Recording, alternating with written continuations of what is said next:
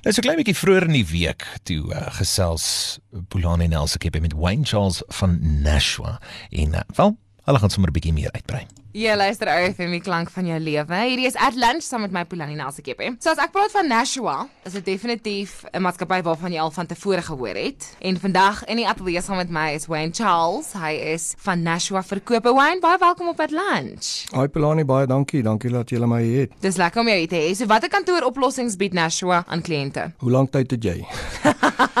Weet jy wat die naam Nashua is altyd geassosieer met kopieers en printers. Ons het die laaste, wil ek amper sê dekade, ons reeks baie versprei. Ek meen ons kan vir julle baie goedjies aanbied. Om net 'n paar goedjies te noem is 'n telefoonstelsels en lyne. Ja, vat jou weg van die Telkom oplossing af van daai tyd, gee vir jou meer 'n voice over IP stelsel. Yes. Uh, selfde geld vir internet. As 'n mens kyk daarna, 'n total offering wat internet insluit. Uh, time and attendance, jou jou staff management. Hoe dit werk is dit trek deur na jou payroll toe ook. Time and attendance werk met jou facial fingerprint recognition. Mm. Um ons kan ook access control doen wat met die maglocks, ook met die facial recognition, okay. fingerprint en so aan. Dan ook verder kan ons julle voorsien van surveillance wat CCTV kameras is ook vir die veiligheid opknapping by die besighede sowel as by residensiële gebiede mm -hmm. en so aan. Ek weet ons renewable energy is op hierdie stadium baie baie populêr wat mm -hmm. aan wat aanbetref nou jou solar, jou inverters as ook jou losstaande batterye soos om jou essentials te power, soos jou mm. rekenaar, jou selfoon en daai goedjies. Ja, mense kyk nou half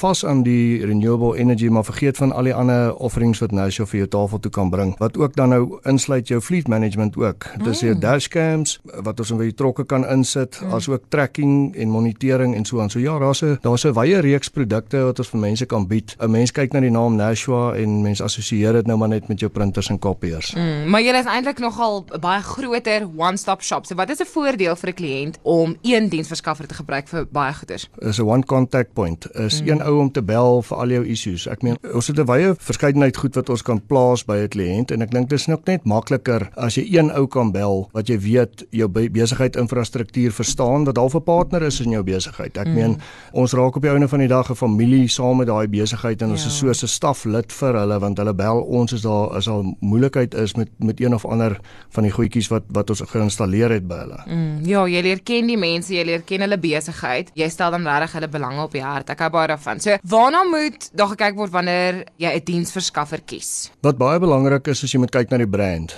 Ehm um, jy moet 'n reputable brand wees. Nashua, ek, ek wil eintlik baie klem op lê. Ons is baie trots hierdie jaar is ons is ons brand 50 jaar oud. Hmm. So so ja, ek ek was nog nie ek het nog nie bestaan toe hierdie brand al in go nie. So Dit is ja. ongelooflik om deel te kan wees van so 'n instansie. So ja, definitief moet jy kyk na die brand waarmee jy jouself assosieer want ons doen langtermynkontrakte en ek meen mense as jy so diensverskaffer kies, moet jy weet dit is 'n long-term commitment. Ja. So reputable brand nommer 1 en dan kyk jy na die produkte lewerings wat ons kan bied. As jy kan kyk na die wye spektrum van toerusting wat ons kan plaas by 'n besigheid, maak dit net sin om te kyk na iemand na soos 'n Nashua. Jy gaan weet, jy gaan altyd jou diens hê. It's the name that stood the test of time. Yes. Ons is al 50 jaar in die bedryf. Ons is nie van plan om nou stadiger te raak met dit nie. Dis Wayne Charles, hy is een van Nashua se groepsbestuurders in verkope en ook 'n aandeelhouer en ons het gesels oor die produkte wat hulle beskikbaar het vir jou. Gaan kyk op hulle webtuiste